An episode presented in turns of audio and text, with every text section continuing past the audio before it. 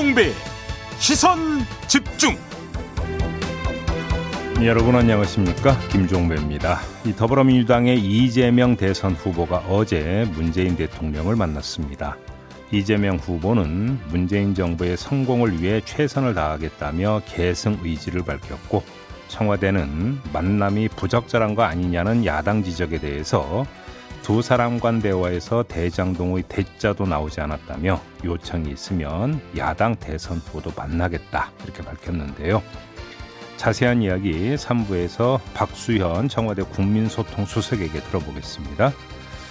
2부에서는 방역당국 연결해서 초안이 공개된 단계적 일상회복 방안 자세히 살펴보고요. 이어서 공무원 개혁을 대선 1호 공약으로 내건 김동연 전 경제부총리 만나보겠습니다. 10월 27일 수요일 김종배의 시선 집중 광고 듣고 시작합니다.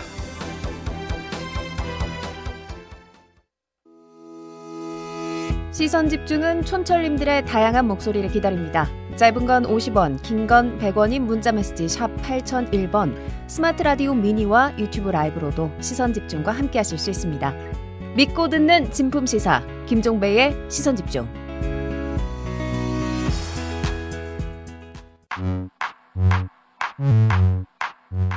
뉴욕에 뉴욕 타임즈가 있다면 시선 집중에는 JB타임즈가 있다.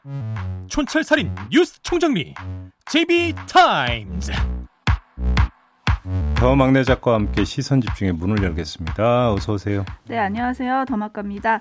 주주삼방님이 안개가 자욱한 아침입니다. 모두들 안개길 운전 조심하시고 즐거운 하루 되세요. 라고 인사해 주셨어요. 네. 그리고 고세원님은 촌철님들 반갑습니다. 라디오로만 듣다가 유튜브는 처음인데 라디오에서 자주 거론되던 촌철님들이 많이 계셔서 어색하지 않네요. 라고 보내주셨어요. 아, 그러시군요. 반갑습니다. 유튜브 애용해 주시고요. 자, 네. AS 타임 가시죠. 네, 어제 안중근 의사의 조카 며느리 박태정 여사가 생전에 생활고 끝에 별세를 해서 3일장을 치를 수도 없어서 급하게 장례를 치렀다 이런 뉴스를 전해드렸잖아요. 네. 국가보훈처의 입장이 나왔습니다. 2018년부터 유족 중에 선순위자 한 사람에게만 지급되는 보상금을 받지 못하는 유공자의 자녀와 손자녀에게 생활지원금을 신설하고 지원하고는 있지만 독립유공자 후손 후손들이 이렇게 사각지대가 있는 거는 사실이다. 음. 그래서 앞으로는 독립유공자 후손에 대한 지원을 강화하겠다는 아주 짧은 내용이었는데요. 네. 구체적으로 뭘 어떻게 하겠다는 거는 없어요. 제이비 어떤 게 좀 필요할까요? 지금 뭐 보훈처 입장을 전해 주셨는데 키워드는 다 나왔어요. 보상금이라는 단어 나왔죠. 네, 후손에 대한 지원이라는 단어 나왔죠. 네, 정부는 지금까지 보상 차원에서 접근을 했던 거 아니겠습니까? 음, 그런데 제가 한번 물어보겠습니다. 많은 사람들이 알고 있어요. 집안에 한 사람만이라도 독립운동에 투신을 하면 그 집안이 풍비박산났던 사실을. 음, 그러면 선순위자 한 사람에게만 보상을 해주면 풍비박산난 건 그 집안은 다 지원이 되고 살림이 보살펴지는 겁니까? 아니지 않습니까? 아니죠. 이거는 뭐냐면 철저하게 정부 위주의 사고인 거죠. 우리는 그때 성의 표시했다. 음, 보상해 줬다. 이걸로 퉁치자. 음. 이런 거잖아요. 까놓고 네. 이야기해서. 그거를 독립운동 그 유족 입장에서 한번 보세요. 그 접근법이 가당한 접근법인지. 음, 저는 이걸 좀 반문하고 싶은데요. 좀 시각을 좀 바꿔라. 시각을 바꿔라. 지원해 줄 거면 지원이라고 한다면 실질적 지원을 생각을 해라. 이 말씀을 음. 드리는 거죠. 그러니까요. 음. JL킴님이 예산이 없으니 단언하기는 좀 어렵겠지만 할 건 좀 하자라고 보내주셨는데 할 건 좀 했으면 좋겠어요. 네. 자, 뉴스와 분석이 함께하는 제이비타임즈 오늘 주목할 뉴스들 챙겨드리겠습니다. 첫 번째 뉴스는 어떤 건가요? 서울중앙지검 반부패 강력 수사 2부가 도이치모터스 주가 조작 사건 관련자 2명을 구속 기소했습니다. 네. 자본시장법 위반 혐의를 적용을 했는데 하지만 실제 주가 조작 작전을 폈던 이모 씨는 잠적한 상태 그대로 검찰은 소재를 찾지 못하고 있는 상태이고요. 서울중앙지검 반부패 강력수사 1부는 윤우진 전 용산세무서장의 은신처로 알려진 서울의 한 호텔 객실을 압수수색을 해서 휴대전화 등을 확보를 했다고 합니다. 음. 검찰은 이 휴대전화에 수년간 전현직 검사 및 판사들과 대화한 내용이 담겨 있을 것으로 기대하고 있다고 하는데 그 다음 수순은 윤우진 씨 소환 조사라고 합니다. 네. 그리고 어젯밤에 손준성 검사에 대한 구속영장 청구 기각됐다는 소식도 함께 전해졌습니다. 그렇습니다. 사례가 줄을 잇고 있는데요. 한번 정리를 해보겠습니다. 뭐 네. 특정 사례에 대해서 분석할 게 아니라 흐름을 좀 봤으면 좋겠는데 막판 몰아치기 기색이 역력합니다. 도이치모터스 주가 조작 의혹이나 윤우진 서장 로비 의혹 등은 오랜 기간 꾸준히 제기됐지만 검찰 수사에 진척이 없던 사건들 아닙니까? 그렇죠. 근데 최근 들어서 급물살을 타고 있습니다. 아, 손준성 검사의 경우도 이 맥락에 같이 도올 수가 있는데 왜 같이 도올 수 있느냐? 종합을 하면 검찰이나 공수처나 모두 대선 본선이 개시되기 전에 묵은 사건을 마무리하려고 막판 피치를 올리고 있다. 이렇게 해석할 수가 있는 거죠. 네. 뭐 사실 이런 일정표는 뭐라고 할 수가 없습니다. 저도 이 자리에서 가급적이면 대선 본선 전에 끝내는 게 바람직하다. 음. 이런 말씀을 그러니까 드린 바가 있기 때문에 네. 이거에 대해서 뭐 저 개인적으로 뭐라고 트- 뭐 탓할 생각이 전혀 없고요. 비판할 생각도 없습니다. 다만 그런 일정표라고 하는 것은 뭐냐면 내용이 튼실하다라고 하는 것을 전제로 까는 이야기 아니겠습니까? 네. 그잖아요. 근데 그게 없는 상태에서 막판 몰아치기가 되면 그건 뭐가 됩니까? 창고 대방출이 되는 겁니다. 음흠. 쉽게 얘기해서 비 오는데 폐수 몰래 방류하는 거고 다를 바가 없다. 그잖아요. 네. 그러니까 중요한 것은 얼마나 그러니까 수사를 튼실하게 해서 빨리 마무리하느냐 이게 결국은 관건인 것 같은데 아 여기에 바로 이 지점에서 물음표를 찍어야 될 것 같습니다. 손준성 검사에 대한 구속영장 청구가 기각된 것도 그한 네. 사례라고 할 수 있을 것 같고요. 도이치모터스 주가 조작 의혹 사건의 핵심 피의자인 이모 씨가 잠적을 해버린 것. 네. 신병 확보에 실패한 것 이것도 마찬가지 맥락에서 어, 짚을 수 있는 그런 사례인 것 같습니다. 네. 지금 뭐 숨가쁘게 진행이 되고는 있는데 조금 뭔가 안개 속인 것 같기도 하고 네. 그래서 좀 짚어주셨는데 많은 분들은 어제 밤에 들어온 이제 손준성 검사의 영장 기각에 대해서 좀 관심들이 많으신 것 같아요. 네, 이공하나님 손준성 영장 기각 네 이럴 줄 알았다. 공하나 육하나님 기대도 안 했던 손 씨의 기각에 놀랍지도 않아요. 음. 설마 계획적인 노림수는 아니겠죠? 네, 앞으로 계속 지켜보겠습니다 해주셨고 6307님이 잠적하면 이렇게 못 잡는 거였나요? 대장동은 외국에 있던 사람까지 금방 찾아오던데 뭐 이런 의견을 좀 보내주셨는데 네, 손준성 검사에 대한 사전 구속영장을 법원이 기각했다. 그래서 공수처의 승부수는 자충수가 됐다. 이런 보도가 지금 많거든요. 그렇죠. 이거 좀 어떻게 봐야 될까요? 법원이 구속영장 청구를 기각한 주된 이유를 뭐를 들었습니까? 방어권, 방어권. 보장을 들었습니다. 네네. 이 방어권 보장 논리는 당연한 이야기입니다. 음. 그러니까 이 당연한 이야기보다 더 우위에 있을 수 있는 건 하나가 있습니다. 범죄의 중대성입니다. 아하. 그죠? 네. 방어권 보장도 중요하지만 범죄의 중대성에 비춰볼 때 보통 이렇게 가지 않습니까? 네. 그러면 결국은 공수처는 뭐냐? 범죄의 중도성에 대해서 아, 중대성에 대해서 버- 재판부에 충분히 어필을 못했다. 음. 이렇게 추정을 해볼 수밖에 없는 거죠. 그러니까 범죄 혐의를 충분히 소명하지 못했다. 바로 그거죠. 과연 그렇다면 충분히 소명을 한 것이냐? 이게 그러니까 좀 체크가 돼야 되는데 기각 사유를 보면 수사 진행 경과를 넘어서 증거인멸과 도주의 우려가 있다고 보기 어렵다. 네. 이런 대목이 있거든요. 네. 수사 진행 경과가 그렇게 뭐 뾰족한 게 아니다. 이런 판단도 여기서 해볼 수가 있는 거겠죠. 음. 근데 지금 수사 착수 50일이 다 돼가지만 아직 핵심 피의자, 뭐 송 검사는 물론이고요. 참고인 조사 김홍도 직접 지금 조사하지 못하고 있는 상황이잖아요. 네. 그래서 핵심 피의자들이 계속해서 방어권을 더 주장하지 않을까 이런 전망도 있더라고요. 자, 아, 뭐 그 얘기는 당연히 따라붙는 이야기인데요. 사실은 손준성 검사를 조사를 해야 거기서부터 이제 파생되는 곳으로서 김웅 의원에 대한 조사가 연결이 될 수 있는 거죠. 그렇죠. 근데 지금 이게 막혀버린 거 아니겠습니까? 네.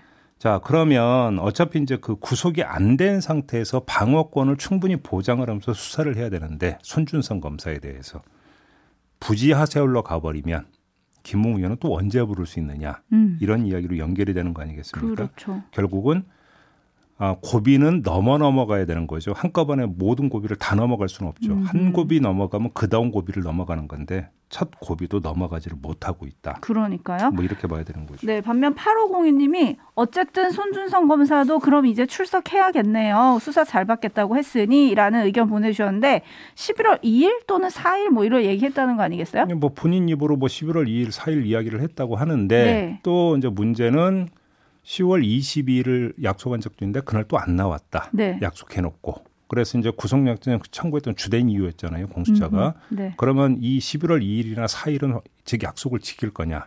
요걸 좀 봐야 되는 거죠. 네, 김종인 님이 정리를 해주신 것 같아요. 벌써부터 선거 개입이다 뭐다 하면서 반발이 심한데 빨리 제대로 된 수사와 판결이 나길 바랍니다.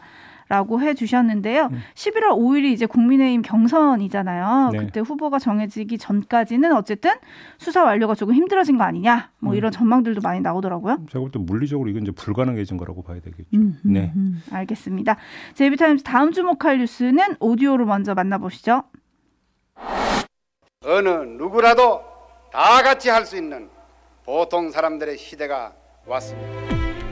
13대 대통령을 지냈던 노태우 씨가 오랜 투병 끝에 어제 숨졌습니다. 1932년생으로 향년 89살입니다. 빈소는 서울대병원 장례식장 2층에 마련됐으며 장례는 5일장으로 치러집니다. 정부는 유족들과 장례 절차를 논의 중입니다.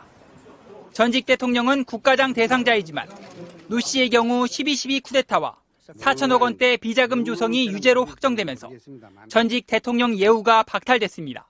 국민의 추앙을 받는 그런 부분이 있어서 국가장 여부 판단에 중요한 요소가 되기 때문에 뭐 여러 가지 같이 고려돼야 될 것 같습니다. 만약 국가장이 결정되면 모든 장례 경비는 국가가 부담하고 장례 기간 전국 관공서와 도로에 조기가 개항됩니다. 네, 어제 전해졌죠. 노태우 네. 씨가 향년 89세로 사망을 했습니다. 오랜 기간 병마에 시달려 온 건 뭐 많이 알려진 사실인데 2002년에 전립선암 수술을 받았고요. 2009년 10월에는 소뇌 위축증 앓는 사실이 공개가 됐습니다. 2011년 4월엔 기관지에서 침이 발견돼서 제거 수술을 받은 일도 있고요. 이 딸 노서영 씨가 음, 올해 초에 SNS에 글을 올린 적이 있었습니다. 네. 한마디 말도 못하고 몸도 움직이지 못한 채 침대에 누워 어떻게 10여 년을 지낼 수 있을까 라는 내용의 글을 4월에 SNS에 올렸는데 음, 오래 고생하다가 영면에 든 거 아니겠습니까? 네. 음, 뭐, 이 사실을 전해드리면서 또 하나의 사실을 전해드려야 되는데요. 유족이 고인의 유언을 공개를 했습니다. 음. 대한민국과 국민을 위해 봉사할 수 있어서 참으로 감사하고 영광스러웠다. 나름대로 최선의 노력을 다했지만 그럼에도 부족한 점 및 저희 과오들에 대해서 깊은 용서를 바란다. 이런 내용이었다고 하는데 네. 좀 그렇습니다. 좀 그렇다고요? 자, 고인은 이 유언을 언제 남긴 걸까요? 그게 아, 궁금한 건데 네. 딸 노서영 씨가 SNS에 올린 글을 제가 조금 전에 소개를 해드렸잖아요. 네. 한마디 말도 못하고 몸도 움직이지 못한다라는 내용을 올렸고 눈짓으로 의사 표현을 하기도 한다라는 대목도 있습니다. 음, 근데 헌데 어떻게 저렇게 소상하게 유언을 남길 수 있었을까요? 좀 궁금한데요. 음. 보도를 보면 뭐 유족은 평소에 남기신 말씀이다 이렇게 했다고 하는데 아 평소에 남기신 말씀을 유언으로 해서 이제 성명으로 냈다는 거 아니겠습니까? 네. 그 평소가 언제인지도 모르겠고 어 이렇게 된다면 말 그대로 고인의 유언이 아니라 어, 편집된 음. 내지 종합된 이런 것으로 봐야 되는데 그러면 여기에 고인의 어떤 본뜻은 얼마만큼 담겨 있는 것인가? 네. 이게 솔직히 좀 궁금하긴 한데요. 음. 적겠습니다. 뭐 이런 일에까지 뭐 삐딱선 타고 싶은 생각은 솔직히 없고요. 네. 다만 다른 점을 하나는 좀 짚어야 될 것 같은데 저희 과오들에 대해 깊은 용서를 바란다고 했다는 거 아니겠습니까? 네. 근데 이거는 특칭이 아니라 전칭입니다. 음. 다시 말해서 그 과오가 무엇을 뜻하는지를 구체적으로 언급을 하지 않은 거죠. 음, 네, 네. 사람이 한 평생을 살아가면서 과오를 안 저지르는 인생이 세상에 어디에 있겠습니까? 없죠? 모두 다 과오를 남기게 되겠죠. 네. 그렇기 때문에 저희 과오라고 하는 것은 모든 것을 가리킬 수도 있고 아무것도 안 가리키는 것일 수도 있다. 음. 제가 이 점을 강조하는 이유는 아시겠죠. 그래서 12.12 군사 쿠데타나 광주 학살 이걸 특정해서 과오를 말하지 않았다라는 겁니다. 네. 이러면 이거에 대한 사과, 사죄의 표명으로 볼 수 있는 거냐? 솔직히 그렇게 보기가 좀 힘들다. 네, 네. 이런 말씀 좀 드려야 될 것 같습니다. 네. 그리고 여기서 비롯되는 문제가 바로 장래 문제 아니겠습니까? 광주 출신의 민주당 윤영덕 조호섭 의원이 어제 기자회견을 갖고 국가장과 국립묘지 안장에 반대한다는 입장을 내놨습니다. 음. 국민의 생명과, 생명과 재산을 지키라고 준 권력을 국민을 학살하는 데 사용했고 이런 점을 지적을 했고요. 국가장을 치르면 관공서에 조기를 개양해야 하는데 광주시청에 조기를 개양하고 분향소를 설치한다는 건 있을 수 없는 일이다. 음. 이렇게 주장을 했습니다. 네. 때마침 어제 국회에 출석한 사람이 유영민 청와대 비서실장인데 뭐 네. 질문이 이제 들어가지 않았겠습니까? 네. 대답이 법만 두고 보면 사면, 복권, 예우 박탈 등을 국가장 시행의 제한 사유로 명시하지 않아서 국가장이 가능하지만 관련 절차가 필요하다. 논의를 할 것이다. 이렇게 원론적 답변을 했다고 합니다. 음흠. 그래서 정부가 어떤 결론을 내릴지 좀 봐야 될 것 같은데요. 관련 절차라고 하는 건 행안부 장관의 제청으로 국무회의 심의를 거쳐서 대통령이 결정하게 되어 있습니다. 네. 청와대가 어떤 결정을 내릴지 좀 봐야 될 것 같습니다. 그렇습니다. 지금 많은 분들이 의견 보내주고 계신데요. 좀 비슷하신 것 같아요. 백곰님은 음. 고인의 명복은 명복대로 국가장은 반대합니다 라고 보내주셨고요. 루나시티님이 보통 사람답게 조용히 라고 해주셨고요. 음. 김차영 님도 예우가 박탈되었는데 국가장 말도 안 됩니다. 라고 해주셨는데 6873 님이 국민들께 본인이 직접 사과를 했으면 하는 바람도 사라졌네요. 그래도 전두환 씨는 뭔가 느끼는 게 있을까요? 라고 물음을 보내주셨어요. 느끼는 게 있으면 지금껏 그랬겠습니까? 네, 그리고 이게 추모와 별개로 냉정하지만 이걸 따져야 하는 이유가 있는 것 같아요. 음. 전두환 씨, 그리고 이명박 박근혜 전 대통령에게도 적용이 될 수 있는 기준이 이제 생기는 거잖아요. 그렇죠. 그렇죠. 네, 관련해서는 잠시 후에 청와대 박수현 수석께 잠깐 물어보도록 하겠습니다. 네. 뉴스와 분석이 함께하는 제이비타임즈 다음 주목할 뉴스는 오디오로 먼저 만나보시죠. 홍준표, 윤석열 후보가 맞섰던 대선 후보 경선 여론조사 문항은 결국 사지선다형으로 결정됐습니다. 1대1로 설명을 다 해주고 마지막에 우리가 본선 경쟁력 있는 후보가 누구인지를 묻게 되는 겁니다. 민주당 이재명 후보와 국민의힘 후보 4명의 1대1 대결 상황을 모두 불러준 뒤에 가장 경쟁력 있는 후보 한 명을 선택하는 방식으로 사실상 홍준표 후보의 주장이 관철된 셈입니다. 홍 후보는 당연한 결과라며 환영했습니다. 결국은 저희들이 한 주장대로 들어준 것 아닙니까? 1대1 가상 대결 방식을 주장해온 윤석열 후보는 선관위의 결정을 존중한다고 했지만 불편한 심기는 숨기지 않았습니다. 후보들은 권한이 없고 또 당에서 그 내려진 결정이기 때문에 뭐 따라갈 수밖에 없지 않나 그렇게 생각합니다. 네, 지금 이 뉴스에서는 홍준표 후보의 주장을 받아들인 거다 이렇게 해석을 했던데 글쎄 그렇게 봐야 될까요? 제가 볼 때는 이건 아주 전형적인 절충인 것 같은데. 절충. 그러니까, 그러니까 윤석열 후보 쪽의 주장과 음. 홍준표 후보 쪽의 주장을 적당히 섞었다. 섞었다. 이렇게 봐야 될 것 같은데요. 왜 그러냐? 조금 전에 성일종 그러니까 선관위원회 어떤 그 설명이 있지 않았습니까? 네. 이걸 좀 더 풀어드리면 이런 그림이거든요. 문항이 이렇게 된다는 거잖아요. 물론 뭐 이렇게 이제 밝힌 건 아니고 해석이 이렇게 되고 있는 건데 음. 이재명과 원희룡, 이재명과 유승민, 이재명과 윤석열, 이재명과 홍준표 후보가 대결한다. 이 중에서 가장 경쟁력 기보, 경쟁력 있는 후보가 누구라고 생각하는가?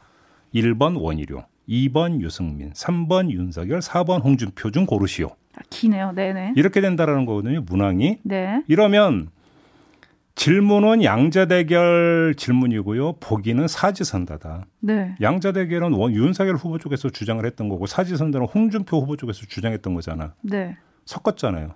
로스카부님이 짬짜면이다라고 해주셨어요. 섞은 건 그러니까 이건 절충이죠. 네. 그렇기 때문에 어느 한 후보의 손을 들어줬다고 해석하기는 좀 약간 어려운 것 같고요. 음. 그냥 딱 하나만 짓겠습니다. 저는 어, 유승민 후보 쪽에서 어떤 그 멘트가 나왔냐면 이런 멘트가 나왔습니다. 문항이 길어서 중도층이 전화를 끊을 확률이 높다. 음흠. 이렇게 지금 지적을 했는데 요거를 받아가면 어떤 게 되냐면 문항이 긴 이유.